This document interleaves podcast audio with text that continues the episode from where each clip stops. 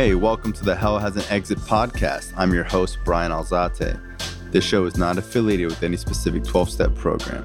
If you or a loved one is struggling with an addiction, please find a local 12 step meeting. If you believe you may need detox or drug treatment of any kind, please call 833 999 1877 to speak to a specialist. The show is sponsored by United Recovery Project, a state of the art drug and alcohol rehab facility. You can visit our website at unitedrecoveryproject.com. Hey, welcome to Hell Has an Exit. I'm your host, Brian Alzate. On this show, we interview a lot of recovering addicts. We do a lot of stories of people that have struggled through adversity. We've done a lot of wrongful conviction stories. People went to prison for 10, 15, 20 years that were wrongfully convicted of murders and crimes they did not commit, and their story of hope and having to come out and, and start a life all over. We do a lot of recovering addicts, obviously. We've even done a Holocaust survivor. But yeah, the point of this show is to inspire people and to show people that, you know, change is possible. If you guys want, you could follow us on Instagram at Hell Has an Exit. That's probably where we're most vocal on Instagram. And we have TikTok. This is also on video. So you can check us out on YouTube as well at Hell Has an Exit. Please subscribe, tell a friend. If you guys want to help the show out, uh, as much people we could get listening to the show, the better. Shout out to DB Podcast, my boys Jordan and Miles. You guys are the best, always giving us that fire quality sound. People always ask me, like, bro, who produces the show? I'm like, dude, these guys. So, Jordan and Miles, you guys do a great job with sound. Shout out Dez for the video quality. Today we got Shane. Shane, what's your last initial? Uh, S. Shane S. All right, Shane. SS, always called Impala. I guess they joked with me when I was growing You're up. the SS Impala. No, I was really clumps actually. I was Clumps? I was Why? really clumsy when I was young. You're clumsy. Oh yeah, You're so sure. clumsy. No, I kind of grew out of it. I guess my 30s, I kind of got out of the clumsy era. What happened? Uh, I think maybe I just stopped fucking up. Where are you from? um, born in Fort Lauderdale, Florida, grew up in Plantation. Uh, I currently reside in Coral Springs. Mhm. Uh, so I was Florida born, Broward born, and raised. There you go. Not too many. Yeah, I do a lot of Florida natives on here, bro. Because uh, There's, not, too many, There's not many of us. Nah, bro. But um, I'm from Florida, so I don't realize how crazy it is. But whenever I tell someone a story, they're always like, "That's some Florida shit," you know? There's there's quite a lot of those on headlines and uh, locally for sure. Yeah, one thousand percent. Yeah, I actually know you because uh, my BFF, best friend Carl, is friends with you. You guys grew up together. I remember for years he'd be like, "Oh man, my boy Shane." He'd always be like telling me stories about you, and uh, I actually remember seeing you. I think at, at Aisha's wedding and Carl's wedding. Any type of like significant thing, like I would always see you around. And honestly, bro, I was just like scared of you. I was like, bro, this dude looks like he's gonna eat me alive. I'm definitely not that guy anymore. Hey, I appreciate that, bro. It's cool. So, you know, you got a, an amazing story. You just celebrated six years clean. That's badass, dude. So, where did it all start? It started, uh, I would say, when I was 13. My grandfather passed away. Uh, I was in middle school, and I was kind of like would keep to myself. And then when my grandfather passed away, I started hanging out with the guys in the neighborhood, and I was really just trying to fit in. Mm-hmm. and I ended up being the turned into an absolute animal trying to fit in. Everything that they would do, I would do it to a extent. Not even drugs yet, just just a bad lifestyle. Mm-hmm. For me, I was getting in trouble, fighting, robbing, just doing shit that nobody's supposed to do. Yeah, at that young age. I remember when I first started hanging out, there was a crooked, literally a mile from here, the crooked sidewalk. Mm-hmm. And every Friday and Saturday night, we would they would be out partying late, and I would have a drink and I would take a sip of it, and I look around and nobody was looking, and I would toss it in the canal because I was like, "This is disgusting." And then I went away to a juvenile program. For what? Uh, I beat some kid up in this that lived in this neighborhood. His dad happened to be a, a lawyer, Wow. and his dad pressed charges on me. So I went to a juvenile program in Pembroke Pines for like eight months, got out, and I kind of like same thing. Every time you go away, you come back, you're good for a little bit, and then before you know, you're back to the same old shit. I started selling drugs. Um, I met a dude who was a barber, and first he just asked me to start dropping stuff off for him. I was making a couple dollars. And before you know it, I was selling and uh, lots of weed and cocaine and all this other stuff. When I was 17, turning 18, I got arrested for trafficking cocaine. I was on house arrest waiting to go to trial, and the judge, my dad had just bought a house in Orlando, and I was going to go to school in Valencia, try to get the fuck out of Broward. Mm-hmm. the judge uh, asked me, the judge gave, we went to court, the judge gave me permission to move to Orlando until trial started. If I got enrolled in school, they were going to let me off house arrest. Our boy, was working at Publix at the time. He loves Publix. His whole family worked there. Everybody. Some of them still do. Yeah. So uh, he actually drove me to this kid's house. And I was the type of person, even when I had money in my pocket, like if I seen something that you had that I think I could take, mm-hmm. I kind of would. So he was with me. And he's like, yeah, he, he didn't like the idea. He's like, he's like, I'm gonna go to work. So we left and then I came back.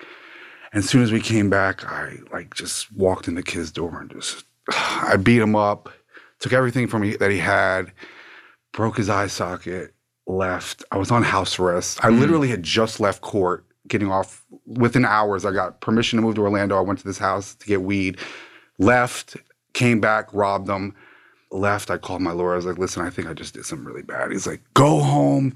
Uh, do not come out the house until it's time for you to move to Orlando. And on Thursday morning, it's time to go. You go straight to Orlando. Next thing I know, I'm getting phone calls from from people who I grew up with who said they were gonna like he was messing with some girl that knew the kid, and he said he was he wanted to be a cop. He's like, "Where are you? The police are looking for you." I was like, "I don't know what you're talking about."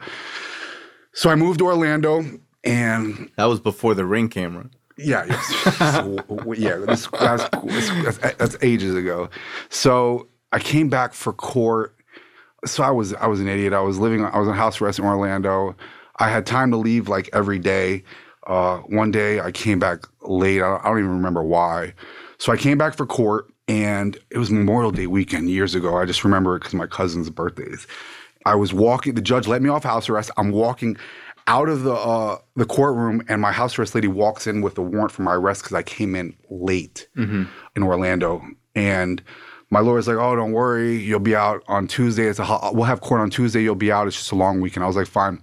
So I'm in the Broward County Jail, and they call my name to tell me my charges and they're like, "Oh, you got no bond for violation of house arrest, and you got a, a charge for home invasion, robbery, felony battery, with resulting great bodily harm."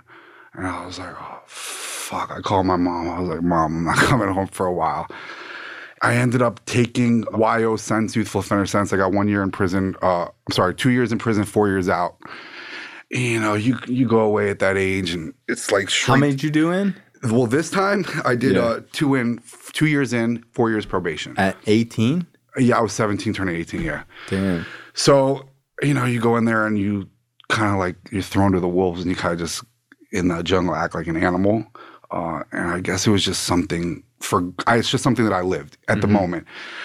You get out, same old shit. Stay out of trouble for a little bit, and then before you know it, it's back to the same old shit. And then in 2007, my best friend Lucho got murdered. And I was doing good for a little while. I had a girlfriend. And um, when he got murdered, it was really hard on me. Uh, I started self medicating, not to the point where it was out of control, but I was definitely the time where like blues were cheap. I was I was really at first I was scared to like get dope sick, so mm-hmm. I was like take them for a day, take them, wait a couple days, take another one, and then I started fucking up again. I started some grow houses. My dad had property. We had a grow house in Coral Spring. Well, we had a house in Coral Springs, and I was selling blues, spon- uh, doctor shopping, taking mm-hmm. addicts to sponsoring people. Yeah. So yeah. one day, I I'll never forget. I got a letter in the mail to get off probation early. I went to the barber shop. I picked up this girl, and I took her to the doctor. To it was right on 84.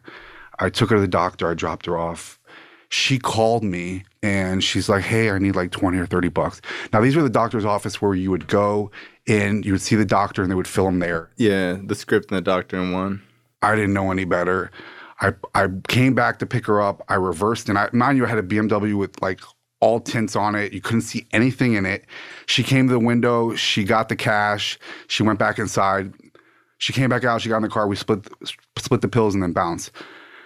I got on 84. This is between Pine Island and University. I got on 84. I made a right on University, kind of where the Burger King is across from the tower shops. Yeah. And I see the lights pull, pull me over. They don't even ask me for anything. Well, first they pulled me over. They said, right, license and registration. When I re- went to reach for it, they just ripped me out the car and searched me. I had 40 blues on me. I got arrested for violation of pro- probation and trafficking, uh, Roxy or blues, whatever.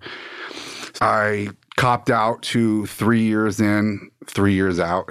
The whole I was literally getting high the whole time I was. Well, I would work out, and then when the drugs would hit the compound, I would get high. What camp were you at? I mean, I was at. I've been to Lancaster, DeSoto, Madison. I've been quite a few. Which one has the best food? The one that you, the, the food that you could buy. That's it. Yeah. so I, I went, I did three in, three out. So I was well. First, I was this last time. I, the first like a year and a half of my bid, I was a permanent at South Florida Reception Center. I became really close with this guy Jeff, who ended up becoming my best friend. I had it so sweet there, but I ended up getting in a fight with the guy, and he bit me. I beat him. It's a long story. It's mm-hmm. it's it's a long story. He ended up shitting his pants, and he went to the police Oh no. and I got we both got shipped. So I ended up at DeSoto. I finished my my sentence there. I got out. First, I, I was doing good. I had a girlfriend, and then my buddy Jeff. I call my buddy Jeff, and he was a I'm general manager at Goldfingers, mm-hmm. And he's like, "Man, come in and get a job." I was like, "I'm all in. Let's go." So I go there. I was working. I was making like two, three hundred dollars a day, but it's a very like shady lifestyle. Mm-hmm. All the girls are getting high. The money's there. So before you know it, I'm like popping pills here and there. I was dating a girl at the time, and she had a prior heroin addiction, and I had never been with anybody who was like a full blown addict. Mm-hmm. But when we first got together, she wasn't using. And then I guess like the late nights in the club, I was working late, not always around. She started doing pills and heroin, all this stuff behind my back.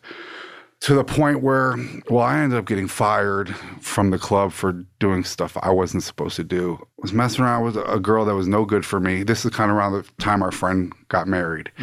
Um, my girl was doing heroin. I was trying to get her clean. She was boosting. She had a warrant out for arrest. So we had to leave, move where we were living from because she was on the run. So here I am, always had money in my pocket, always had cars. Now I'm running the streets with my girlfriend while she's getting high. At the time, I was just smoking spice. She was um, Mainly to like evade a drug test, or you just got used yeah, to it in that, well- prison. Well, that just added. I think the I literally think like the whole time that I was on pri- on probation, I was probably like trying to smoke like every once in a while and get away with it, but it was mainly just drinking and like pills because I knew I could get away with the pills. But like I said, the thing with the pills is I was always Scared of getting because I. 'cause I dealt with people in the doctor's offices or the That people that I would so spot strung so out. strung out. And that shit would scare me to the point where like I would I would actually get Suboxone just in case I was taking them too many days in a Mm-hmm. row because I, I didn't want that. I was scared to death of that feeling. So now my girl and I were we're literally homeless, Mm-hmm. living out of a car. She's boosting every day out of like Bed Bath and Beyond. And then going to pawn shops to get like 50% of the stuff that she was, she would steal it and then go return it. Mm-hmm. And then she would get half the money back at, at the pawn shop. She would buy, get enough money just to buy dope so she wasn't dope sick and enough to get a hotel room. Eventually, she wasn't getting enough money to get us a hotel room. Mm-hmm. And she was doing so much heroin. So she would give me the dope to hold because she didn't want to get dope sick or do too much. So I, here I am holding it. I watched her use needles forever and I was so disgusted by it. Before you know it, one day I'm like sneaking off in the bathroom. I'm doing a little bit of heroin, mm-hmm. snorting.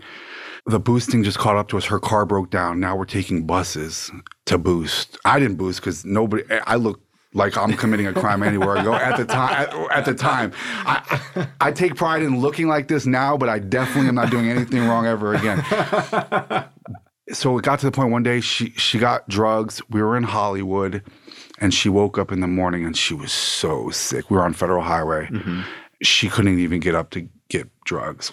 So we ended up at Young Circle Park, and I didn't know what to do because I, I, mean, my mom, would, nobody in my family would talk to me at the time. So I called somebody that I, I knew owed me a favor. He came, picked us up, and he knew what it was like to be dope sick. Mm-hmm. So he got my girlfriend a Dilaudid so she wasn't sick. Mind you, this guy was on Sub- Suboxone maintenance, but he had a box of syringes in the in the back of his truck. So well, he was shooting Suboxone or Subutex, whatever the fuck he was doing, but he was also shooting Molly. So we ended up in a hotel that night, and I watched him uh, shoot Molly, and I was I watched my girl with needles forever, and I was like, that's fucking this. I can't do it. It's oh god, I can't. And then I see my friend, like a second person around me, other than my girlfriend, do needles for the first time ever, and I was like, damn, I kind of want to try that. And I talked to my girl. I was like, can you can you do that for me? And uh, she did it, and I wasn't hooked then, but like that night, I like I did some heroin to come down, and then the next day when we were sober, my girlfriend went to go get heroin so she could not be dope sick. We were in my buddy's two seater truck. She was in the middle, and she got the heroin. And I was like, let me let me try a little bit, and she did a shot, and I was like, laid. I was laid over like in her lap, knocked out. And I really wanted to get her, I wasn't obsessed yet. I wanted to get her sober. And my buddy was a fisherman. He he's won fishing champion uh, championships all over the world or all over South Florida. He's got dock records in the Keys. So he got a job down in Key Largo, and we had nowhere to go. She had a warrant out for arrest, and like I was my girlfriend. Like I really had nothing going on at the time. I was like, "Fuck it, let's go down there." She, we got a bunch of Suboxone, so we went down there for her to try to get away from this. Mm-hmm. And we got down there, and It's wild down there. well, it's crazy. It's because- different. It's Oh, it's one, well. The funny thing is, he was fishing in, in Key Largo, mm-hmm. but we were driving to Florida City every night and get a hotel. And like when I say the like twenty dollar a night hotels, like where no person should be. And uh, one day we're at a Publix in Key Largo, and me and my girlfriend, I don't even know what we were arguing about. We were outside the car in front of Publix, and we were arguing. And somebody called the police, and they came and they ran her name, and she was gone my buddy, he had kind of been good since we'd down, been down in Key Largo just with the Suboxone or whatever. And we drove back to Florida City and we got to the hotel and there was like a, a black dude and a, and a and a white girl sitting on the on the front of the hotel. He's like, "Hey," he's like, "Go see if you can get me some crack." And I was like, "What?" I was like, "Fuck no." he's like, "Bro, I'll buy you some spice." I was like, "All right, I got you." so so he, I went. I was like, "Yo, you, you got a dub?" I'm like, "Yeah, yeah, we got it, we got it." So now he's in the fu- now we're in the fucking hotel room, and I had never s- smoked crack, and uh, he's in there smoking crack, and then we're I'm in there smoking spice, and he made good money every day, but like. When you're you're an addict, you're uh, you run through that in, in, in a couple hours. So that we that night, the next day he went out, he went fishing, made a couple hundred bucks. We get back to the hotel. He got one guy he's buying crack from on this side, he's buying cocaine from this guy in this hotel room, and he's fucking smoking crack. He came to me and he's like, uh, "Here, here, try this." And he was really. St- I mean, most most people who are in active addiction or using are Are stingy. They're stingy. stingy with their dope. But he was on another level. So he's like, I never give nobody a hit of crack. well, I mean, that's fair. That's fair. If I told you, I'm going to tell you, this is wild what happened down there. So uh, he, he gave me a little shot of, uh, of cocaine and I didn't feel shit. I was like, oh, what the fuck, whatever. So he like borrowed dope from this guy. He's like, yo, give me a 40. I'm going to pay you 80 tomorrow. And he, same thing with this guy with the crack. He's like, give me, give me an eight ball. I'm going to pay you double tomorrow it started. So we went back there. He did it. a- The f- next night it was good. The next night he he paid. He came back. He paid his his debt, and then he did it again that night. That night it was only crack. He he loves sh- smoking crack. I was like, "Can you shoot it?" And he's like, "Yeah." yeah." I was like, "Okay." So let's try that. And I I couldn't shoot myself at the time. So he broke it down for me, and uh, he like vinegar, lemon juice. yeah, he broke it down and he gave me, he shot me up. Mm-hmm. And I literally threw up instantly. And I turned into an, I want, I just wanted more. Like I was obsessed. That was your first time doing uppers, or that was your first time? Uh, well, I had snorted a little cocaine here and there. And no, I, and I shot Molly pro- like a couple weeks mm-hmm. before that.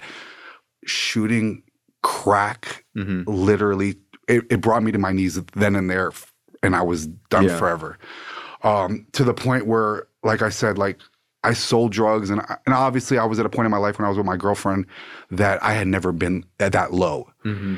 We she was boosting, and like it wasn't a thing to me. Here I am. I did one shot of crack the next day when he was at work. I was driving around in his truck asking because the guy in the hotel room would sell nickels of crack, and I would I was riding around uh, Florida City asking people for one dollar. I need one dollar for gas. I need one dollar for, and I would get five dollars, and I I wake them up, and I was like, yo, let me get a let me get a nickel.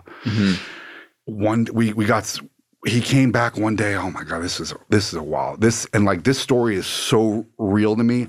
Him and I, we had so that night he came back. Whatever, I had probably been up for like two or three days shooting crack and Molly, and uh, we were in the hotel room. It's so crazy how real this still feels like it actually happened. Well, to me, it did. So we're in the hotel room. He's like, I was like, yo, let's go to, let's go, to, take me to the store so I can get a wrap. And I was gonna smoke some spice. And uh, he, he's in the bathroom. He, he didn't even have a, he was smoking on a can in the bathroom. So he takes me, I don't know if anybody in South Florida has been uh, down to the Keys. Anybody know the RaceTrac right before you get on the stretch to go to f- Yeah. that RaceTrac right there? Uh, we were staying in the hood right there. So we ended up at that RaceTrac to take me to get a wrap. So we get there. I was the like, one with the Starbucks not too far from there. oh, that I don't remember. Okay. It's literally this RaceTrac right before you get on the on the that that two lane road. correct. Yeah. I was like, go inside, get me a wrap, and he's like, I'm gonna grab a couple donuts. So I'm sitting, I'm in the passenger seat, mm-hmm. and I'm sitting there. I'm like, where the fuck is he? Forever. So I walk in the fucking RaceTrac. Where you seen this dude? He's fucking getting a wrap, and he's like, like, what the fuck are you talking about? And I'm looking around for him, going crazy. I'm like, what? He's, what, he fucking left me with his car? So I fucking I get back to the car and I start his car and I drive back to the fucking hotel room and I'm trying to find the key. I can't get in. I start banging on the door. Open the fucking door. You fucking left me at the RaceTrac. He opens the door and I'm like, he's like, what the fuck do you mean? I was like, I've been in the bathroom smoking crack the whole time. I literally Thought that he was with you. Oh my I, god. But I drove. I drove. No, I thought he drove me there. like to this day, I remember him driving me there, like crazy. so, make a long story short, he it was it was it was just like crazy. Like he would call his mom and tell because him his mom his mom and my mom are to this day are still friends wow. and I, I pray for that kid still today. Uh, but anyways, he he would call his mom and be like, "Yo, we're, Shane's got a job and he needs money for clothes, and uh, I think we got to find a place to live." So he, that's his mom could convince my mom to send us some money. Blah blah blah. And then one day, like we were running short on money and drugs, and we started arguing. And his dad lived in Key Largo. So one day, like like I said, he would go on the boat, and I would literally like sit in his truck and like try to drive back to Florida City and either get high. But this one day, I was just like so drained. I was I just literally just stayed in the parking lot in his truck, and his dad came to the parking lot, and he's like, um, he's like, I'm gonna give you a hundred dollars and I'm gonna drive you back to Fort Lauderdale. Do you have somewhere to go? I was like, yeah, let's go. Hundred bucks, let's go. So I called my boy Mike, who I knew no matter what, like he would let me open, he would open his door for me. So we get back to Broward, and you know he sold pills and he had really good coke at the time, and he was friends with all of us. We all grew up in the same neighborhood, but uh, he didn't realize How how bad you were. correct, and I didn't want him knowing I was shooting. Yeah. I was really big on like he had good coke. I buy some good coke from him. I called my Molly guy. I called my Molly guy. I don't know if anybody's from around here. but There's a in Oakland Park East. There used to be a Kmart in Wilton Manors. My buddy lived on the other side of the the uh, the bridge there. So I went to go meet the Molly guy at the Kmart. So I got the Molly. I went in the bathroom and I sat in. It was like two two o'clock in the afternoon. I did a shot of Molly in the bathroom but it wasn't Molly, it was meth. I was like literally, I did not move for hou- Stuck. I could not move. By the time I got the energy to stand up at and walk out of the stall, Kmart was closing. Hmm. And I thought, no, was crazy. So I walked back and like you could see like like meth mouth. And it's the mm-hmm. first time I ever did it. Like my my jaw's all tightened up. I I, op- I knocked on the door. My boy opened the door. He's like, "Where the fuck have you been?" I was like, "I got that Molly." He's like, he looked at me. He's like, "Bro, if that's Molly, I don't want that shit." And he let me in the house. He was like, he was still like in the light. He sold. He went to the. He went to Scarlett's, whatever. But I just wanted to sit in his house and get high when when he was there or when he wasn't there. Yeah. Better when he left because I was to my own. I didn't have to worry about him seeing me or sneaking off into the bathroom. He went to Scarlett's one night and I uh, got all fucked up on Xanax. And this is like the one time I could say that I like I stole from my family. I robbed other people. I never really stole from my friends. Mm-hmm. Went to Scarlett's and I got into his bottle of blues. and I got I, it was like 20 blues I kept. I literally probably did 10 of them that night. Mm-hmm. And he came back and uh, I was so ashamed. He's like, "Where's my shit?" I I don't know, but I, I, I he woke he woke up in the morning and he realized that I was like, I, I don't remember, but I was the only one here, so it had to have been me. Mm-hmm. I was like, but I'll pay you back. I pay. You. I literally would. I called my mom. I was like, mom, I need some money. He knew that it wasn't. The fucked up thing about it, we've been friends for like 15 years, and he loses every. He's a pothead. He lost everything. So anytime he couldn't find one dollar, he's like, you're in my shit. I was like, no, I swear to God, I'm not stealing your shit. so I still had the meth, and um, one of the uh, another friend that we had grew grew up with before. Were they in capsules or it was just straight no, it- rock? well, he it was just no, it was in capsules. Okay. Yeah. No, no, no. I'm, I'm sorry. I'm sorry. It was in a. It was a bag. Yeah, yeah, Yeah. yeah. Uh, yeah. Because I was buying like eights and eight balls and stuff like that. Mhm. So, but it, all that shit looks the same. Yeah. So we. uh So before I came back to to Broward, somebody else that we grew up with, who we all thought were friends, was living with him, and he was he had he was an addict, and he Mhm. was all fucked up. And one day, when my buddy Mike, be this was before I came back to, to Broward, this kid robbed, like broke into his house and stole all his guns, I mean, money, drugs, everything that he, anything that he could get. hmm My boy went to the gym one day, and I, as soon as he left, I did a shot of the Molly. Yeah. I, I immediately started geeking out. I'm looking out the windows. I called him. I'm like, "Yo, where's the gun? Mike's outside." So he's like, "What do you mean? Are you sure?" I ran outside with my shirt off, and I'm like, and I lived in Wilton Manors, and everybody's like, "What the what the fuck is wrong with you?" I was like, "Where is he? Did you see him out here?" They're like, "Ah, "There's nobody out here." wow. So my buddy came back. He's like, "Are you sure he was here?" I was like, "I, I swear it was him. I swear." And then my buddy was getting going. He was going to uh, Dominican Republic on vacation. He always would go there. He was obsessed with the island and the women. So I got some money from my mother. She she sent me like two hundred and twenty bucks, hmm and he was going for two weeks, and I knew it had to last me food and everything, and I bought all all drugs with it. Um, that morning, he it's it's crazy because he knew like at, at the point he maybe didn't know realize how bad I was, but he knew I was bad, and he's like, listen, I bought cocaine from him and I bought some blues from him. He's like, listen. Just when I try not to do all my cocaine because he was leaving it in the house. He's Mhm. like, "Don't go through all of it, please." He wasn't gone for one hour. I had no, I had no money. Like I, I got right before I left, I walked to 7-Eleven. I got one hot dog, and I had that one hot dog had to last me two weeks.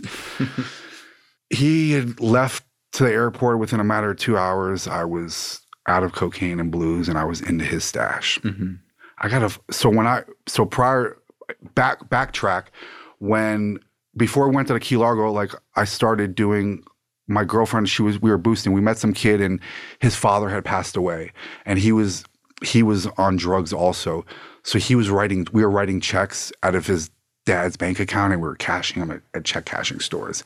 He was giving them to us. We were all doing it together and getting high together. Uh, something I've I had never done no shit like that before. So we were cashing checks.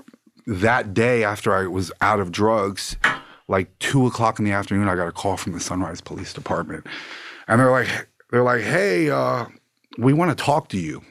I was like, I don't know what would because anytime, anytime prior to me be upset in drugs, I was like, fuck no. And I'm like, I didn't do anything wrong. I couldn't. He's like, we just want to talk to you about uh, what's his name, cashing bad checks with his dad. I was like, oh yeah, okay. They pick me up. We're in the the uh, Taco Bell parking lot in Oakland Park, right across the street from where the Kmart is, and they talk to me for like five minutes. Like, you're under arrest. I was like, oh great. So now I That was easy for them. yeah, I was like, they, so I violated probation um, with a new charge of uh, f- check fraud, uh, mail wire fraud, or something like that. Oh, um, uttering a forged instrument. I, I get to, I'm in the Broward County Jail, and um, I'm not feeling good. Mm. I have a fever.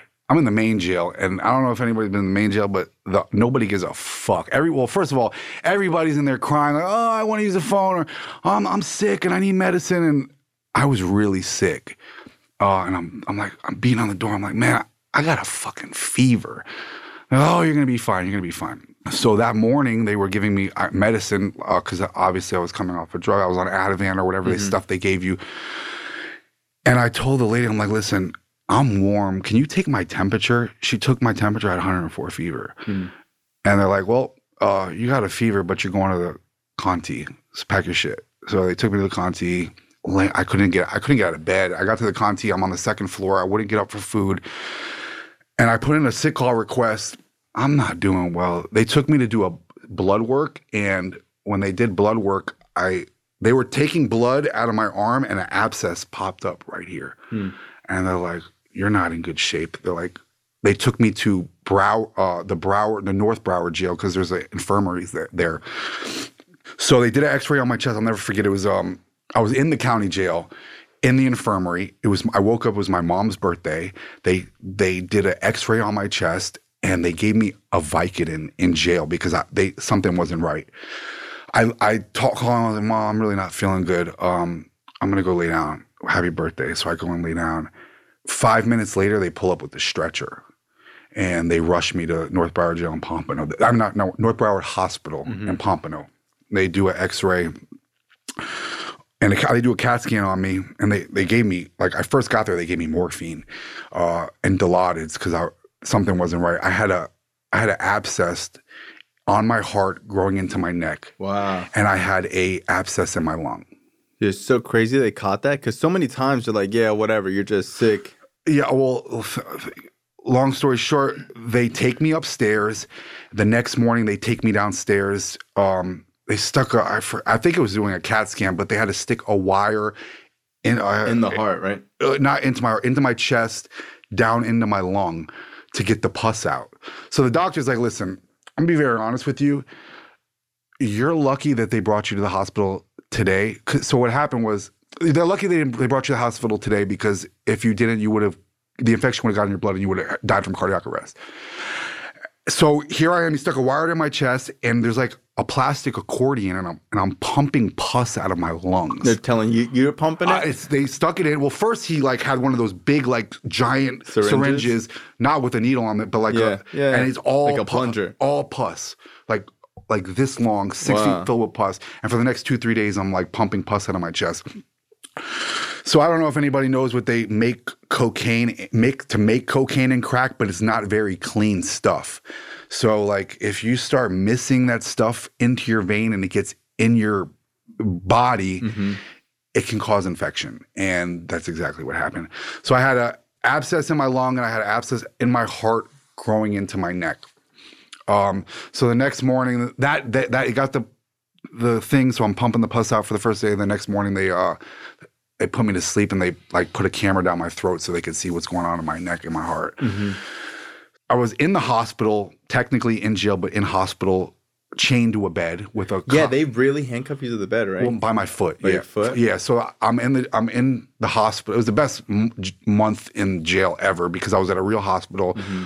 The, all the nurses were bringing me real food. I had my own personal TV. Not bad. Um, Not bad.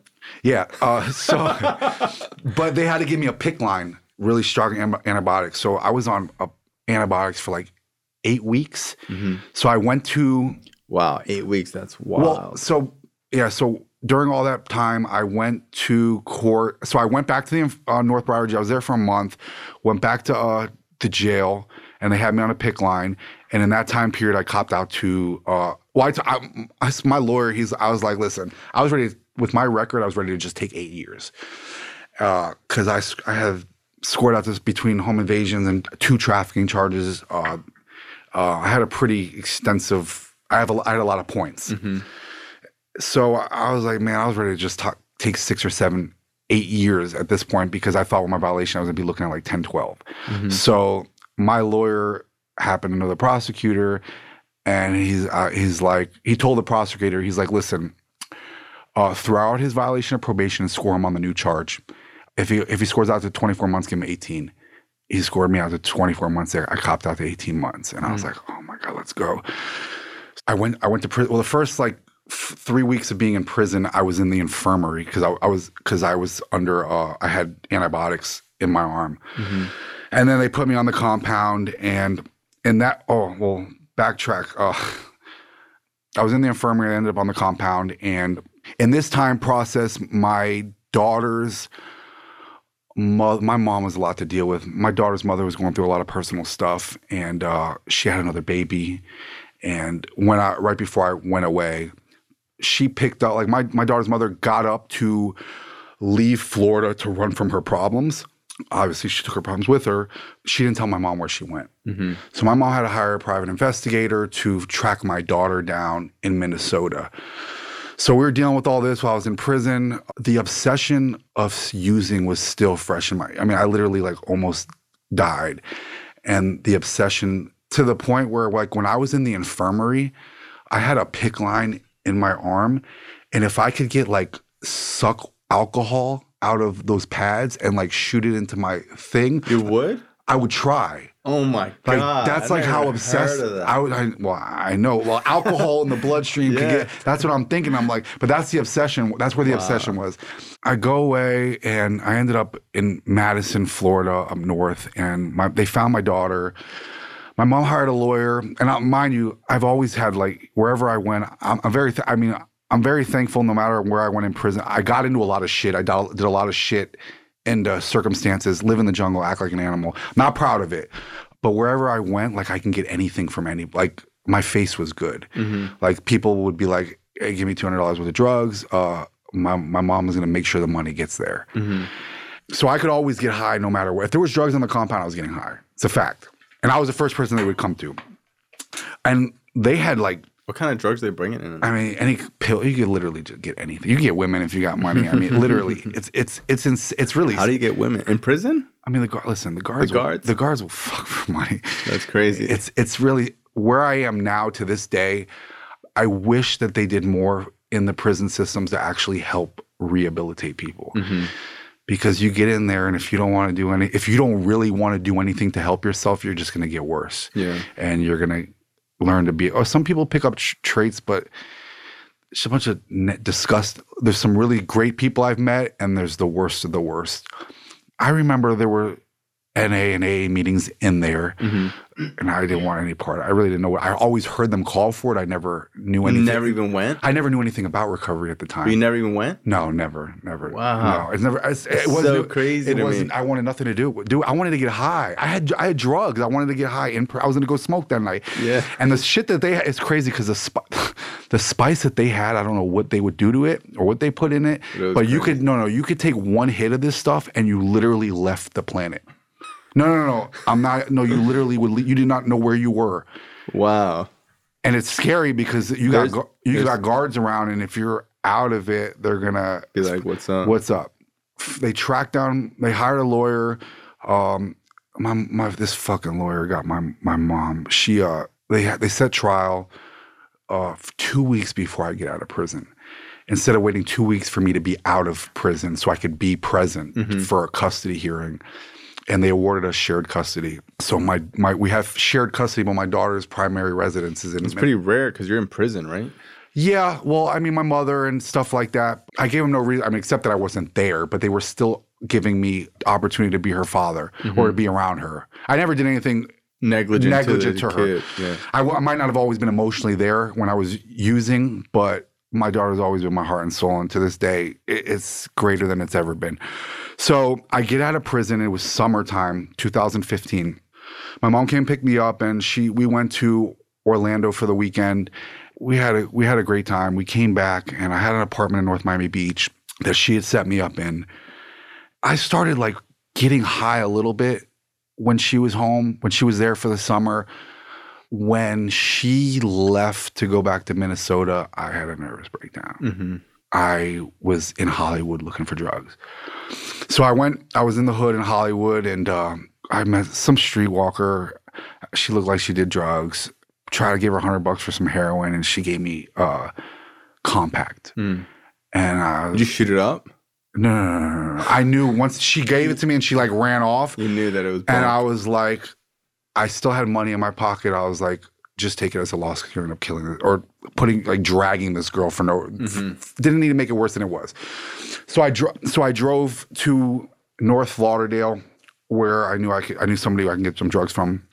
make a long story short, was some girl that I knew from my ex girlfriend her f- like cousin happened to this guy Shorty got rest his soul. He he just passed. He he overdosed like eight months ago. Wow. So he got me some crack and some some heroin or blues, one of the two, I don't remember. So we we were like getting high uh, for a couple days, and then I couldn't he couldn't get any more crack. But Flakka was a thing. Is your His- first time seeing it? Well, at the time, it, I guess it was like 2015. I don't know when it came around, but I was gone. I guess maybe when it first hit the streets. So he came around and uh, he got me some Flakka, and I started shooting Flakka.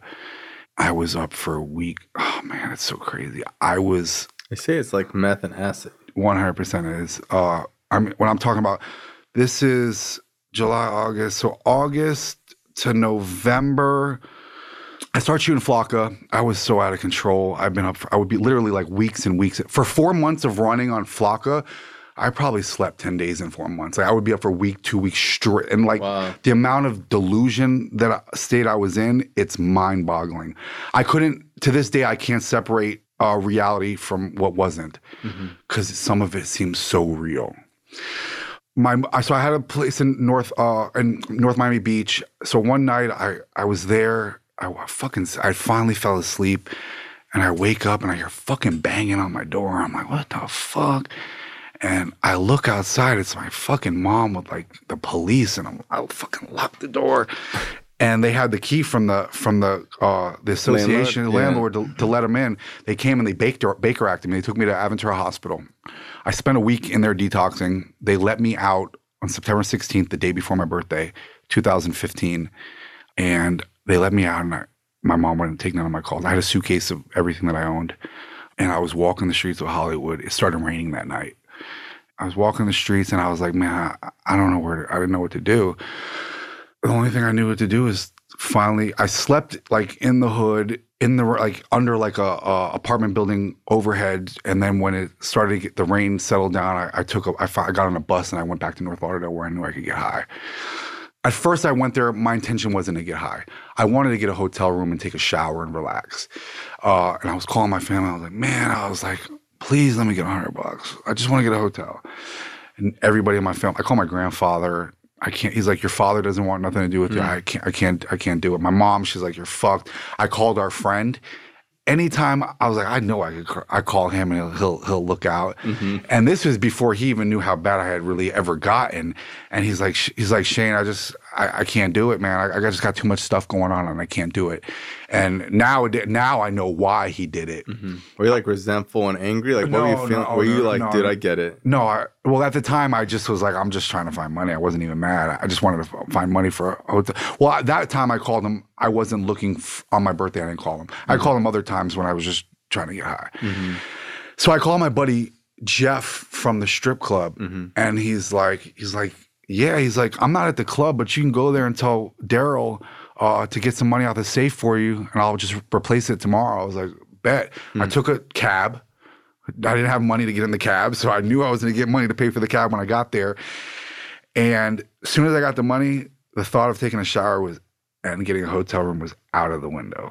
I got high It's crazy how like just the money hitting your hand alters your mind. every single time. Because like sometimes when kids are like, "Oh, you know, I don't want to get high," I'm like, you know, like you don't understand what's gonna happen in the next scenario when when you're put in the right position. It's like. I don't want to eat pizza right now, but if a motherfucker walked in with some pizza, I might want to eat some pizza. You know what I mean? So it's like what you how you're feeling right now is not how you're going to be feeling when you walk out that door, when that money hits your hand, when your girl breaks up with you. So that's why I always like, you know, try to reiterate like preparing for the storm before the storm because you don't know how that situation is going to affect your mind or mood until the rubber hits the road. and, and the, I mean that's that's how the 12 step program it helped me identify negative behavior. Uh, I mean, I always had a bad temper. I kind of catch myself nowadays. Uh, so I'm getting high that night. Things were happening. I uh, I really I had nowhere to go. The people whose house, like the, the people whose house I was getting high, I wasn't allowed in the house. Mm-hmm. I was only allowed like to get high outside because I was friends with the family. I mean, I, I was friends with the people who lived in the house family. So we would only like get high on the back patio or the, the front ha- front of the house. I had nowhere to go, and I'm here. I am. I'm walking down 441 with a suitcase, and I have no. I'll never forget this person. I wish I could find this person to this hmm. day. I was walking down 441 in North Lauderdale, and I called our friend's mother at the time, and I was like, "Can I please just come? I, I, I, I don't, don't want to be on the street. I don't want to get high off this shit anymore." She's like, "Yeah, yeah, come, come, come." Of course. And uh, I'm walking down the street. I have no idea. And I'm I'm in North Lauderdale. This is Weston, and I'm walking. I have no idea how I'm gonna get there. I'm dragging this fucking suitcase down 441, and some random guy just pulls. He knew this, I, I needed help, and he's like, "Are you okay?" He's like, "Where you gotta go?" I was like, "I need I need a ride to my friend's house. I need a fr- ride to a friend, so I have somewhere to go." He's like, "Yeah, come on, get in." Drove me there, took me to CVS, got me deodorant, toothpaste, Wow. toothbrush. I s- I couldn't even tell you his name. I couldn't Just spot a him. random dude. Couldn't spot him f- from a mile away if he was walk past me or brush my shoulders. I wish I could. So I went there and I was like, "Yeah, I'm gonna get sober, or or I'm gonna stay sober." But sober to me was not being sober. It was just not doing the shit that was Yeah. shooting flakka or Drinking and smoking weed. Yes, that's yeah, that's normal. Or popping a Xanax to relax. That's fine. Smoking a little weed. It's cool. And our friend's sister was living there at the time, and she was trying to stay straight. And Straight, she's too. and she knew what recovery was, and I didn't. Mm-hmm. But you're gonna take a Xanax? I was like, yeah, you know, whatever. I was always close to my mother and my mother's. My, my grandmother and she, my my grandmother lived in lived in East Fort Lauderdale. I was like, I'm like, I told my nana, I was like, like Nana, I've been I've been clean for a week or two. I was like, I, I want to get a job. I want to come out there. And she's like, she's like, you can come stay with me. My mother is in the clothing business, and when I was all fucked up, she would uh she would give me clothes, and she was like, go sell. Stop fucking asking me for money. Just go sell this shit and get out of my face. I would go to beauty salons and and so your grandma sold clothes, or your mom? my mother, my mom would give them to me so so I could uh, leave her the fuck alone. When I was like on the flock, well, this was actually after with I ended up at the swap shop. I would go. I went to my grandma's, and my mom gave me a bunch of clothes. And my grand my grandma, a fucking G. She would get up. She got up with me. She's like, "We're gonna go. We're gonna go to the swap shop. We're gonna sell these fucking clothes." She got up with me at four o'clock in the morning. and Went out to the swap shop, set up outside. We sold enough clothes, and I could buy a fucking five hundred dollar car, or I made like seven, eight hundred dollars within a couple hours. My grandma helped me sell those and buy a van, like five or six hundred bucks. It was a hoopty, but it was a car. And now I can go look for a job. And then I had some money, and I was in her house, and I had a girl come over, and uh, I had the car, and I went and applied to the job, and I got hired at this like wood plate, wood making place. And I was starting the next morning. This girl came over, and we ended up. I ended up getting flakka and getting high all night and not making it to to work. I hit it for a couple days, and then she realized it, and she's like, "You gotta get the fuck out of my house." Everything I owned was in this van. I would go to the swap shop and sell clothes so I had enough money to get high or find a hotel room.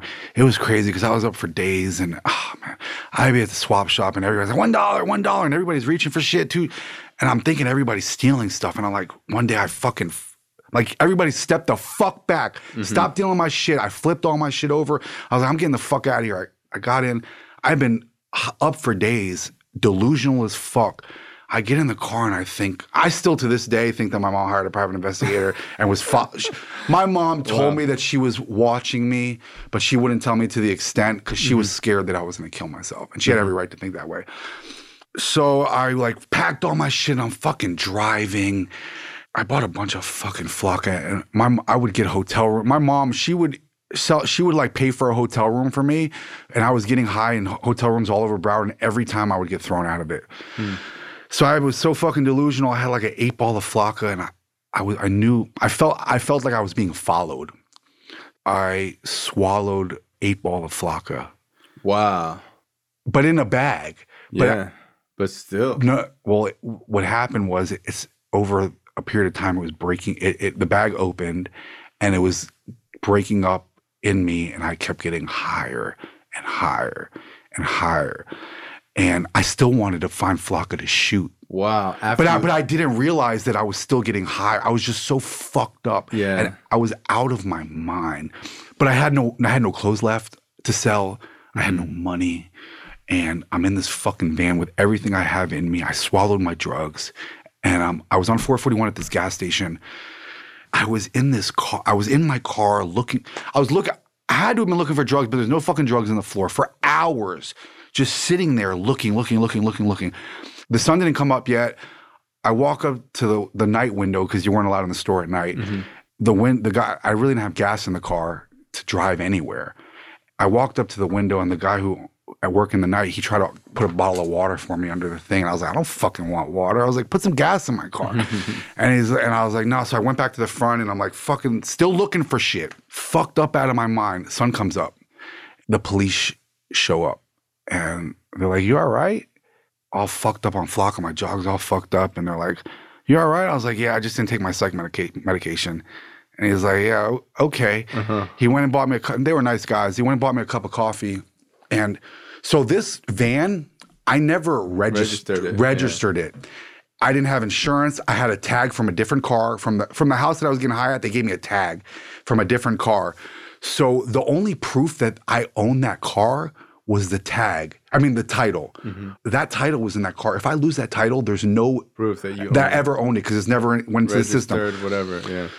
So these fucking cops gave me my ID and the title. I was like, they were towing it. And I was like, no, no, no, no, no. Leave everything in the car. And they're like, no, no, no, no, you take it. I was like, no, because if I'm thinking to myself, if they tow it and it goes to the tow truck company, when I get there, I could show that it's mine. Mm-hmm. They gave it to me. And I was like, the fuck? I'm walking in like Lauderdale Lakes up and down 441, and I'm like trying to get somebody to let me use a phone to call my mom. And people, somebody thought I was a fucking peeping Tom. Mm-hmm and they called the police and they seen I was all fucked up. I was like, ah, oh, take me to the fucking hospital. I am not feeling good. They're like, they're like, listen, if we take you to the hospital, you're going to jail. I was like, I'm fine. So they let me. They're like, get the fuck out of here. So I ended up on Oakland Park Flea Market is on Oakland Park. Mm-hmm. I was so fucking high. I was delusional. I thought that my ex girlfriend from the past was in this office building. So I walked. I'm walking in the office building, like looking for her in rooms. This is during the day? During the day. I, and I'm fucking checking people. I don't know what I was thinking. I was checking people's mail, thinking I'm gonna fucking find like money. Like, you know, it's illegal to take people's mail. Mm-hmm. And I'm just taking mail out of mailboxes in the part in the office building.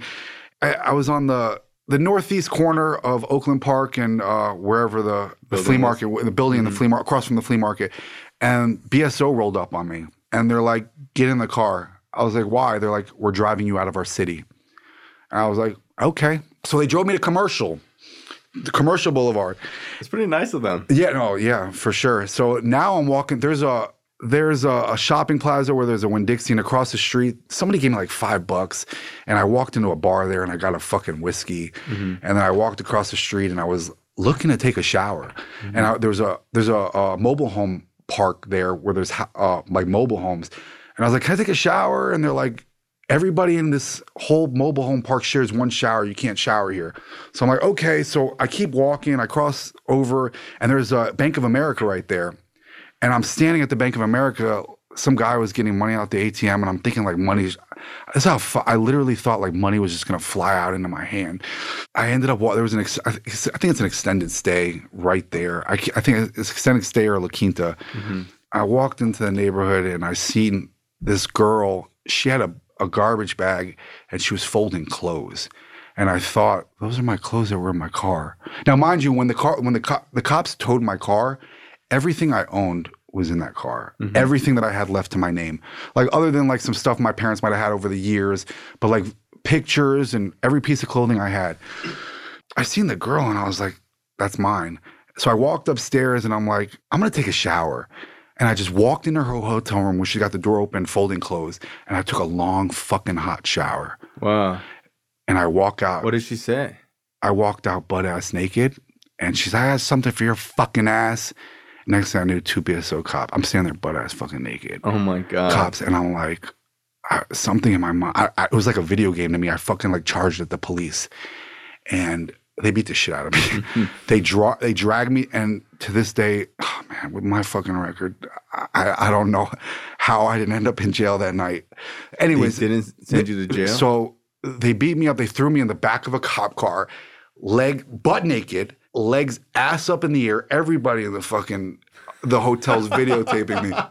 Have you Ev- seen this? No. I looked. I looked. I looked. I looked because when I first got sober, I started working in a call room, and there was like an IT girl, and I kind of like told them briefly my story, and she was like looking on the internet because all that flock of shit was happening Yeah. all over the news. We never found it. Thank God. But I was in the back. Then the ambulance came. They threw me in the back of the ambulance. I'm like, can you fucking lower these? I'm loosening these fucking cups. I had like 104 and a half, 105 fever, not realizing how fucked up I was. They get me to the fucking hospital. Every fucking BSO in Tamarac was there in the hospital and uh, out of control. I was saying a lot of vulgar shit to the nurses in there. I shouldn't have been saying. They gave me something. They put me to sleep. I woke up in a in a hospital bed in a room. Obviously, they had me on like watch. But like the lady that was in my room, I thought like I told you, like I had this obsession that I had a private investigator. My mom was fo- like following me everywhere. So I was like, I know what you're here for. I know why you're here. oh my God. And uh, I called my mom, and after 24 hours, they brought me upstairs to, and to the baker to the psych unit. And uh, well, my mom came and saw me. Then the next day, they took me upstairs, and uh, I can't really remember exactly what how many days I was up there, but I talked to the doctor.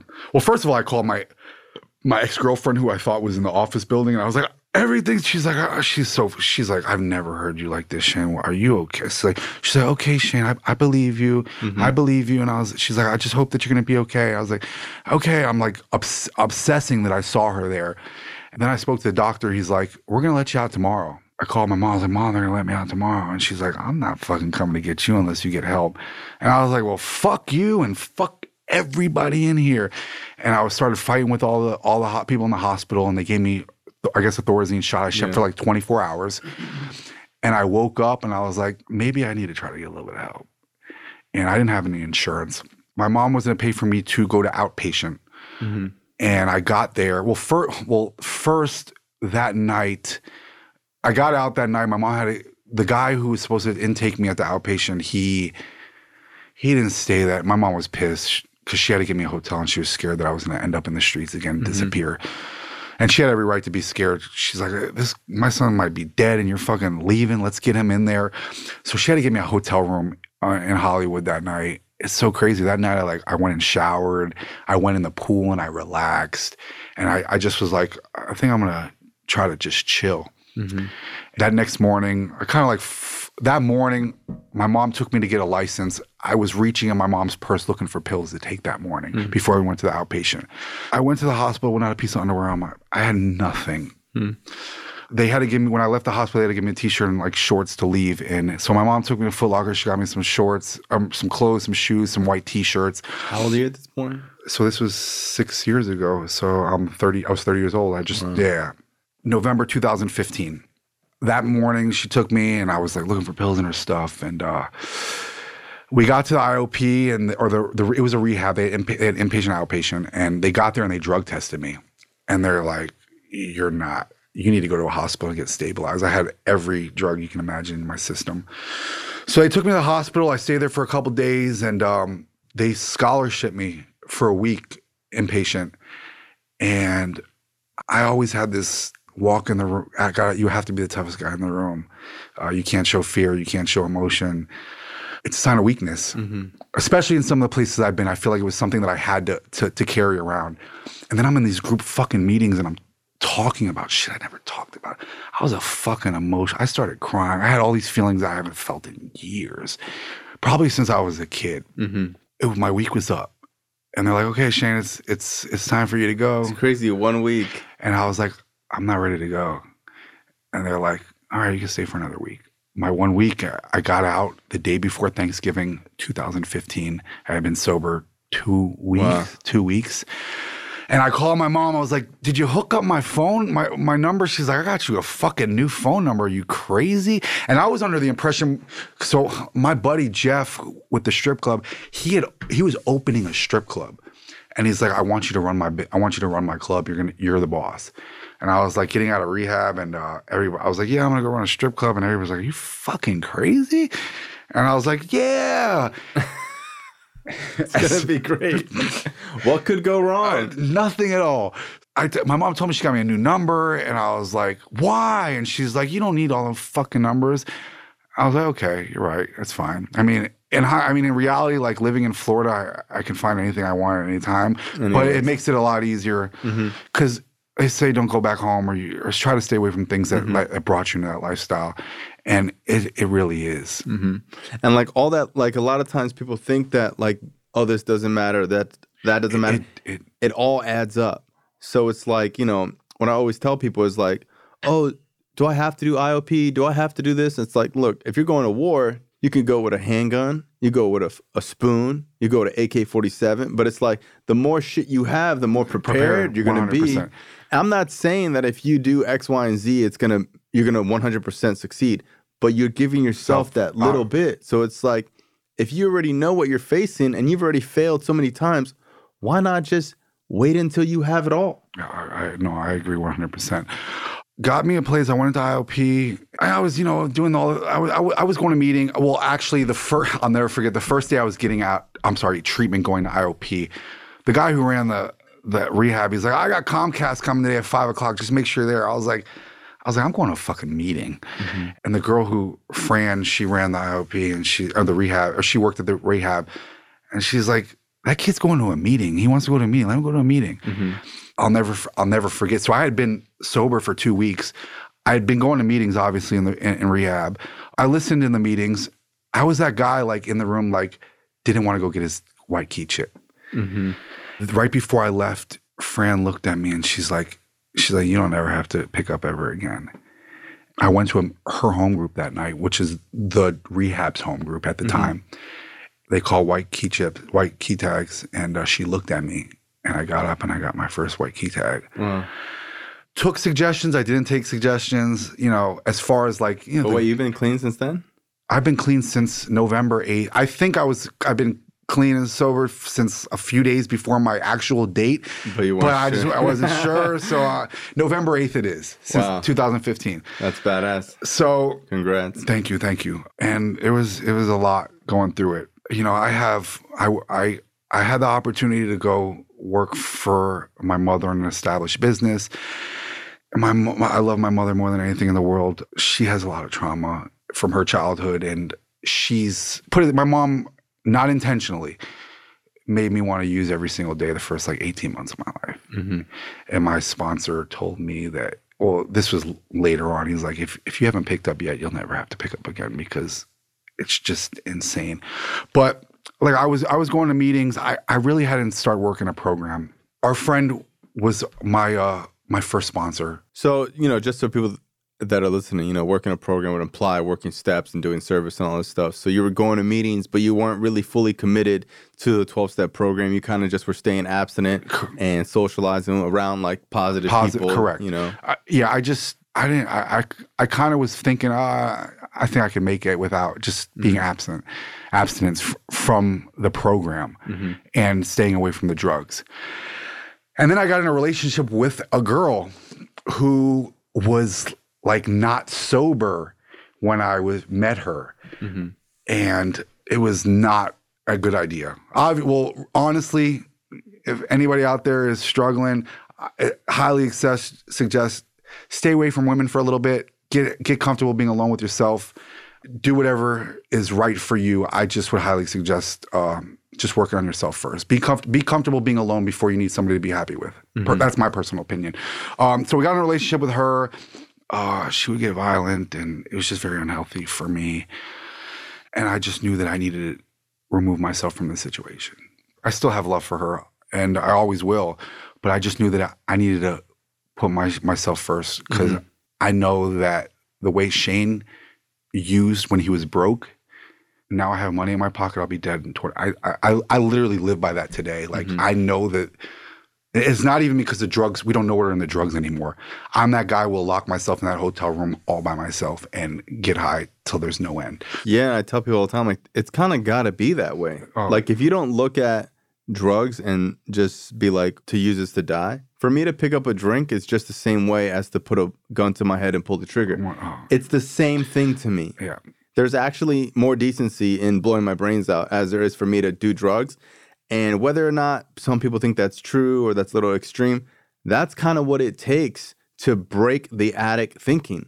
the addict thinking is like, oh, it's just a drink. Oh, and like, you know, It's- it's, it's- a slippery slope for addicts. And it doesn't, it's easy to convince yourself it's just weed. Oh, it's just a stick of Xanax. Oh, it's just, you know, Vyvanse or some shit. Well, well, I used to be like, I don't think alcohol is a problem, Mm-hmm. but I know that I'll be high if, Mm-hmm. if I do drink. So it's just like I'm not even playing those games. I would always think that, you know what? Because I used to think like, what, I'm going to have a drink and then be doing Coke? Come on. Like, oh, those two definitely go together. but then I was like, there's been times where, like, you know, with a couple years clean, I would go out and I'd be like in the bathroom taking a piss. And I'd be like, damn, imagine if I was drunk right now and I heard someone go, Oh, yeah, you be And I'm you'd like, it's over with. Hey, hey, hey, what you got there, buddy? You know what I mean? So, like, I, I started to see, wow, maybe drinking could lead to other things. Now it's super obvious to me, like, no shit, it is, you Yeah. know?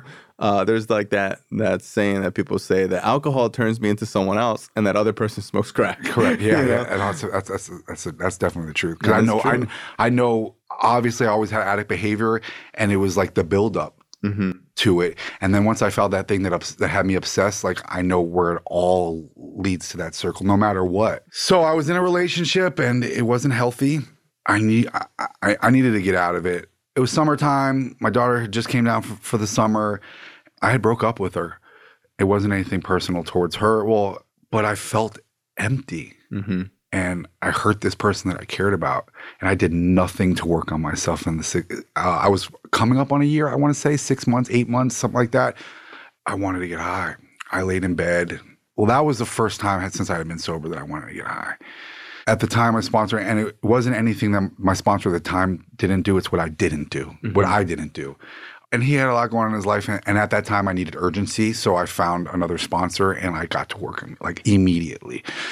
And I started doing some work on myself. Even I, I, I walked myself through the steps, and then you know I did some work on myself. I accumulated some time, and then I allowed I wanted to allow the same person back in my life later on. Mm-hmm. It got toxic again. I wanted to get high again, and this one time, like I was in my car driving to get high. And I took a second. I'm like, Shane, you get these drugs when they're gone. What are you going to do? And I was like, go buy some more. And I went and laid down and I slept it off. And Called playing the tape. yeah, It's like a simple, it's a simple trick, but it's like when you play the tape, that's what we call it. You know what I mean? It's like, all right, because we only think about that first hit.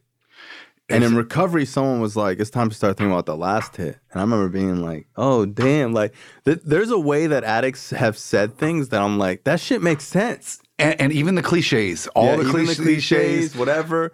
Like it didn't sound cliche to me because I never heard them before.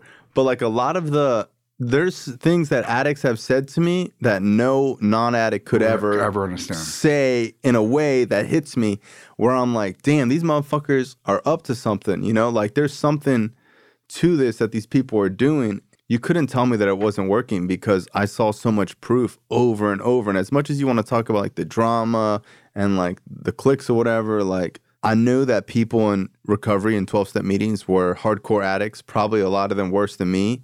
And I really believed that they were not doing any substances. Yeah. Everybody's journey could lead to the same place. Mm-hmm.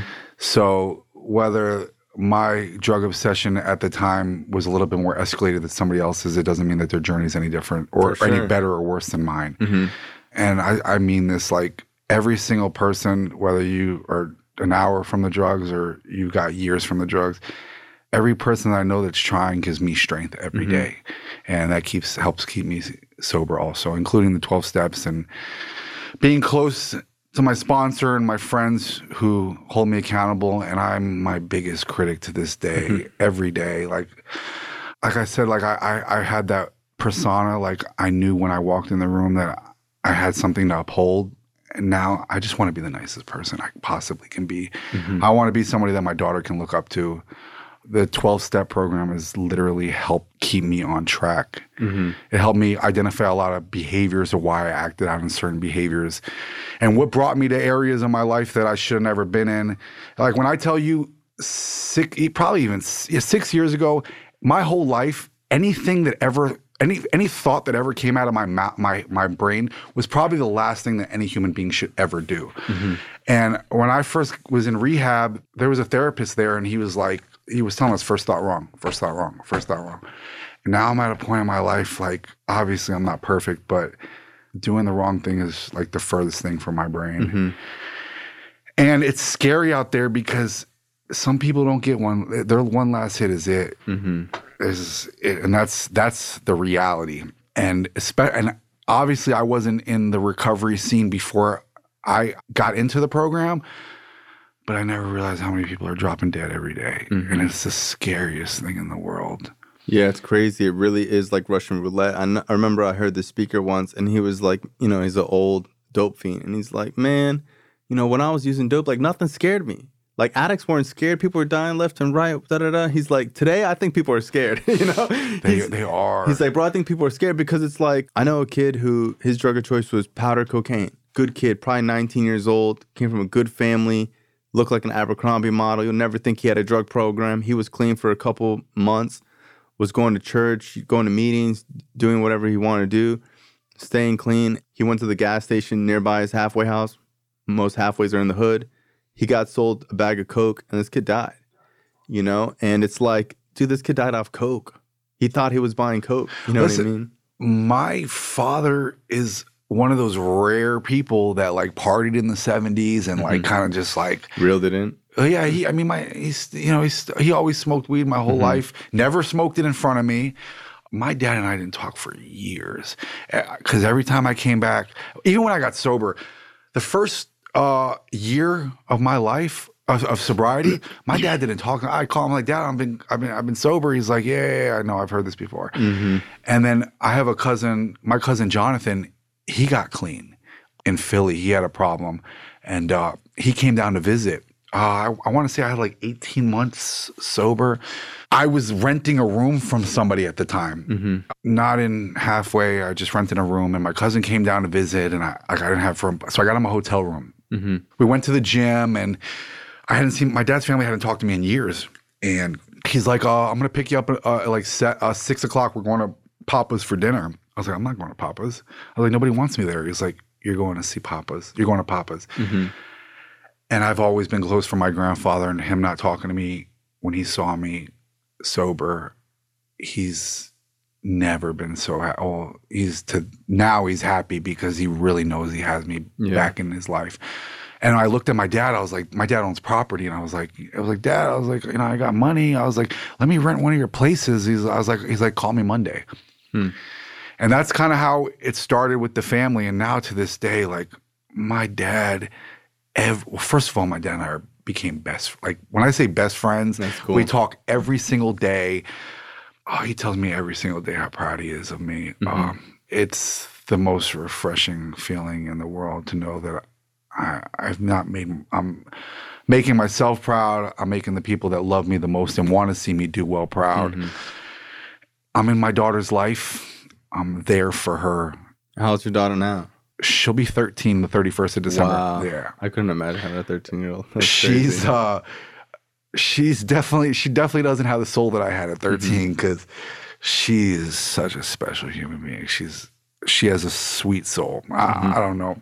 I'm very grateful. Yeah, that's awesome. What um so you know when you first got clean like a lot of people don't realize like how hard it is to go over that hurdle with the family because when I first got clean I was so resentful at my family for not believing I was clean and it took me so long to like to really understand that like hey look you know if you walk 20 miles into the woods it's going to take you 20 miles to walk out and I was always the person that would walk 20 miles into the wood take 20 steps back and then be like, bro, how come not out of the woods yet? You know?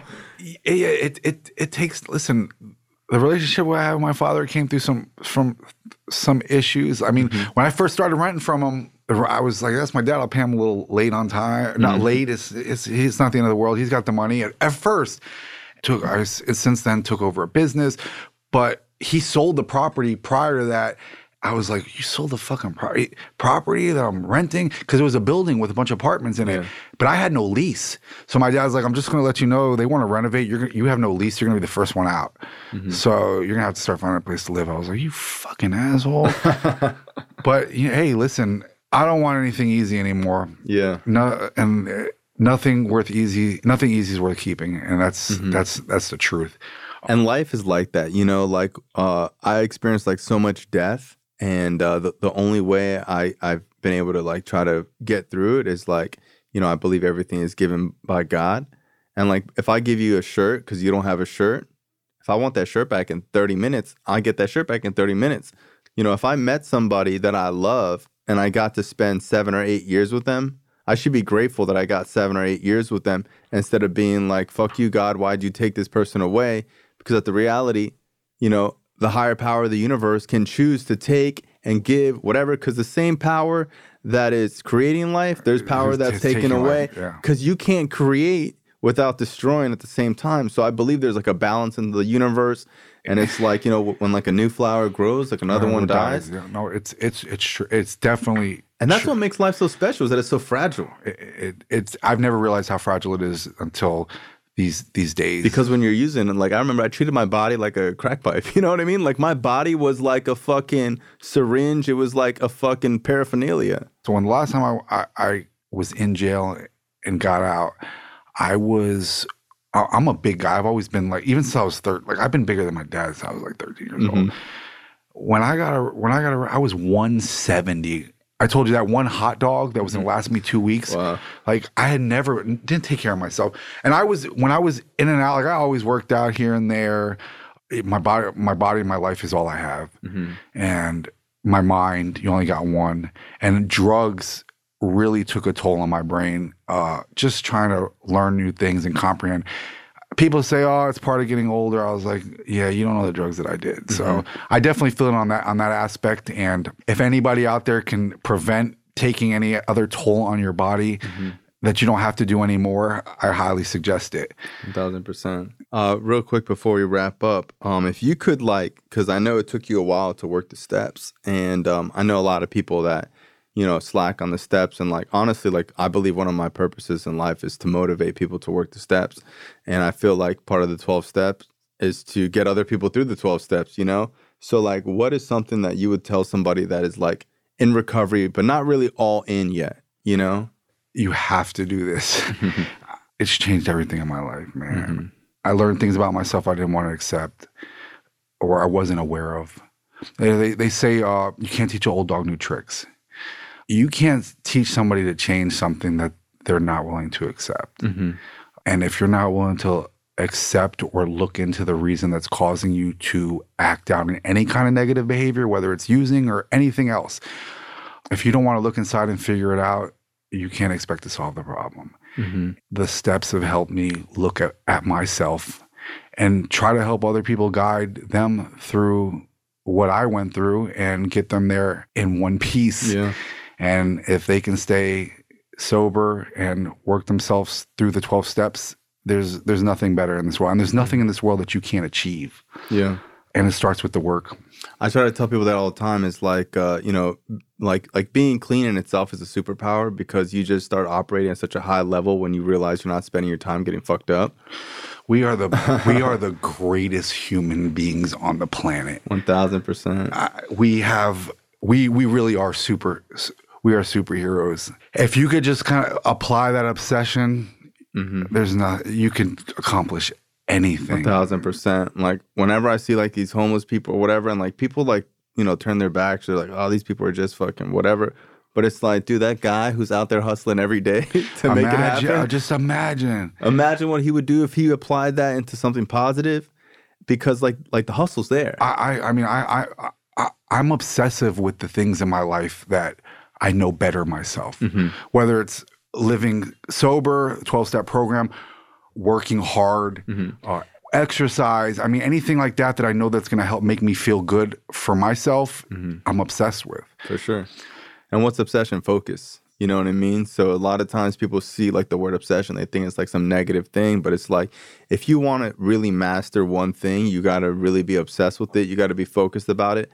But the reality is there needs to be some type of balance with physical and spirituality as well because if you just focus on one thing, it's just like, you know, it's like working out, but Well, only working out your biceps. one part, you know of, what I one, mean? one part of your body's good and the other and your mind might not be. Your mind might be good and your Exactly. body's. You know, I, I agree 100%. I definitely take pride in uh, trying to better myself every day, whether it's reading books or what are talk- some books that really like changed you? Well, the the with twelve agreements. Four agreements. Four agreements. Sorry, my mind just blank. You posted that years ago. That was the first book in recovery that changed my life. Wow. You posted that. That book changed my and life. I, yeah. uh, you you posted it. I bought it. I read it, and it changed my life. wow. Never told me. I, you know, you know, life is life shows up. And, Yeah. You know, I think I said I might have sent it maybe, to you. maybe. Maybe. But yeah. uh, I might have sent a picture of it to you, but I don't think I, I told you. Mm-hmm. I, I I I listen to a lot of audiobooks. Uh, my mind doesn't function Yeah. properly. A lot of, I do a lot of reading, a lot of podcasts. Um, definitely being one with yourself and, and, and finding out which what you need and the 12 steps will make you the 12, 12 step program program will help give you purpose in this life. That's a fact. And i truly believe whether you're an alcoholic an addict or just a regular human being the 12 step program can make every person on this planet a better person. Mm-hmm. you don't have to have an addiction or or have a drug problem. And it's super simple. so simple. Simple, practical, easy to apply. It's really a process of awareness. And the more awareness you get, the little space you get between your impulses. And and that's really what um, you know, six and seven have done for me is that there was a time where I would just think and do, think and do, think and do, or do and think. Do and you think. know what I mean? And it's like, you know, the more awareness I get, I get a little space where I can think before I do, Do. and then I can think a little longer and then maybe I do a little less. And sometimes people say like, "Oh, like like I could be quiet," but there's a time where I couldn't. yeah no There's a time where I, you know, I would I would I would say things I shouldn't say. Like I learned how to sleep on things. in certain situations I have, I can be known to to get a little bit not I don't want to say out of character, but I I have a strong personality. So I've learned to tone that back a little bit because when I say things like I'm I'm known for saying things maybe not the softest way to approach somebody who might be going through it, and it's not doing it intention- intentionally. Uh, and t- ideally, I care. Mm-hmm. I- I've tried to learn my deliver to bring it a little bit softer because I don't want to Yeah. push anybody away or offend it, feel like I'm attacking them mm-hmm. in a sense when I'm really just trying to have a conversation. You know, I, I surround myself around people that are going to call me out on my shit. I want to be able to be around people who can do the same because none of us are perfect. For sure. And we don't always notice when we're acting out either. So mm-hmm. uh, I definitely try to embrace that. And it's helped me. And I, I'm known for keeping to myself a little bit too. I'm, I'm, I'm happy. Life is amazing. Hey, I appreciate you, bro. I love you so much. I, I it's so cool doing the podcast because there's people that I've known for years and I don't really know their whole story. And even when you hear people speak at meetings or whatever, you get like such a little glimpse. But like, you know, you really are somebody that like so many people would watch your story and be like, there's no way he's gonna turn it around. No oh, way. Oh, no I- way. I, I had like maybe 18 months and you know the business i'm in uh, you know i deal with a lot of successful people. And i i was usually that person that shouldn't be in this kind of environment. And i remember i was at one of my customers houses in jacksonville and we got done with their appointment. Uh, they were like they live in like a six million dollar house. And we got done with their appointment and like they didn't want me to leave their house. And um and I left. I was like, I gotta go. I got like a five hour drive, and I was like, I got in the car and I was like driving, and I'm like, these people want me around. It's so strange to me. Mhm. Being a genuine person, and you you eh, start fitting around with regular people, you're not what you you're you don't your def- your past does not define you. Period. Period. And what I always tell people is like, dude, recovery is gonna do the reverse thing of what the drugs did. So it's like there's a time before drugs I was charismatic, happy, whatever, you know, people liked me, I was trustworthy, you know. And then like the drugs turned me into somebody where I woke up one day and I was like, who the fuck is this person? Ending up in places where I don't belong. You know, I remember going to court and like my dad would look around and be like, like, what the fuck are we doing here? You know? yeah. And I came from a good family. Me too. A good area, you know. Yeah. Yeah, my parent, I put my, my fucking parents through fucking hell. I'm, I'm just, I'm just thankful that they could sleep at night knowing that I'm Mm-hmm. okay. And then you get into recovery. Within 18 months, two years, you're in a situation where you also are like, what the fuck am I doing here? No, no, for sure. And you pinch yourself like, is this real life? Like, I remember having two years clean and I was dating this girl who, in my opinion, was like way out of my league. She came from like a good family. And like sometimes being a drug addict, being clean doesn't even seem real sometimes. And I remember we were eating ice cream like on the pier. I was just staring like into like nothing. And she was like, Are you okay? I was like, I can't believe I'm eating ice cream right now with you. you know? And it seems so fucking weird, but it's like when you're on drugs, you might be walking on a pier looking at people eating ice cream and be like, how does that happen? You know what I mean? Well, well se- it's crazy because seven years. So the company that I work for, seven years ago, they didn't want me anywhere near the business. Now I'm their number one guy. I mean, they call me to bounce off ideas wow. off their head. You know, it's it's it's refreshing. Cool. Yeah, man, and I couldn't have done it without this, the program and this journey, man. Hey, thank you. I appreciate you, Shane. And uh, whenever you want to come back on the show, whenever you want to uh, work out, maybe you, me, and Carl will hang out sometime. I, th- I think you should uh, come to CrossFit Militia one of these days. Yeah, you're into CrossFit. A, a, little bit, a little bit. what do you bench press? I don't bench press. Don't bench press I, mean, I bench. You I mean, look like you could bench a house right now. Well, before CrossFit, I used to like work out with 315, but CrossFit, we don't bench is like not. I mean, we bench, but not, not like, like, that. Weight, we squat, we squat and snatch and clean mm-hmm. and do high school gymnastics and all types of crazy yeah. shit. A bunch of fun stuff. Right. I think you would like it. I'll check it out. Hey, appreciate you. Thank, Thank you, you for having me. Bye. This show is not affiliated with any specific 12 step program. If you or a loved one is struggling with an addiction, please find a local 12 step meeting. If you believe you may need detox or drug treatment of any kind, please call 833 999 1877 to speak to a specialist. The show is sponsored by United Recovery Project, a state of the art drug and alcohol rehab facility. You can visit our website at unitedrecoveryproject.com.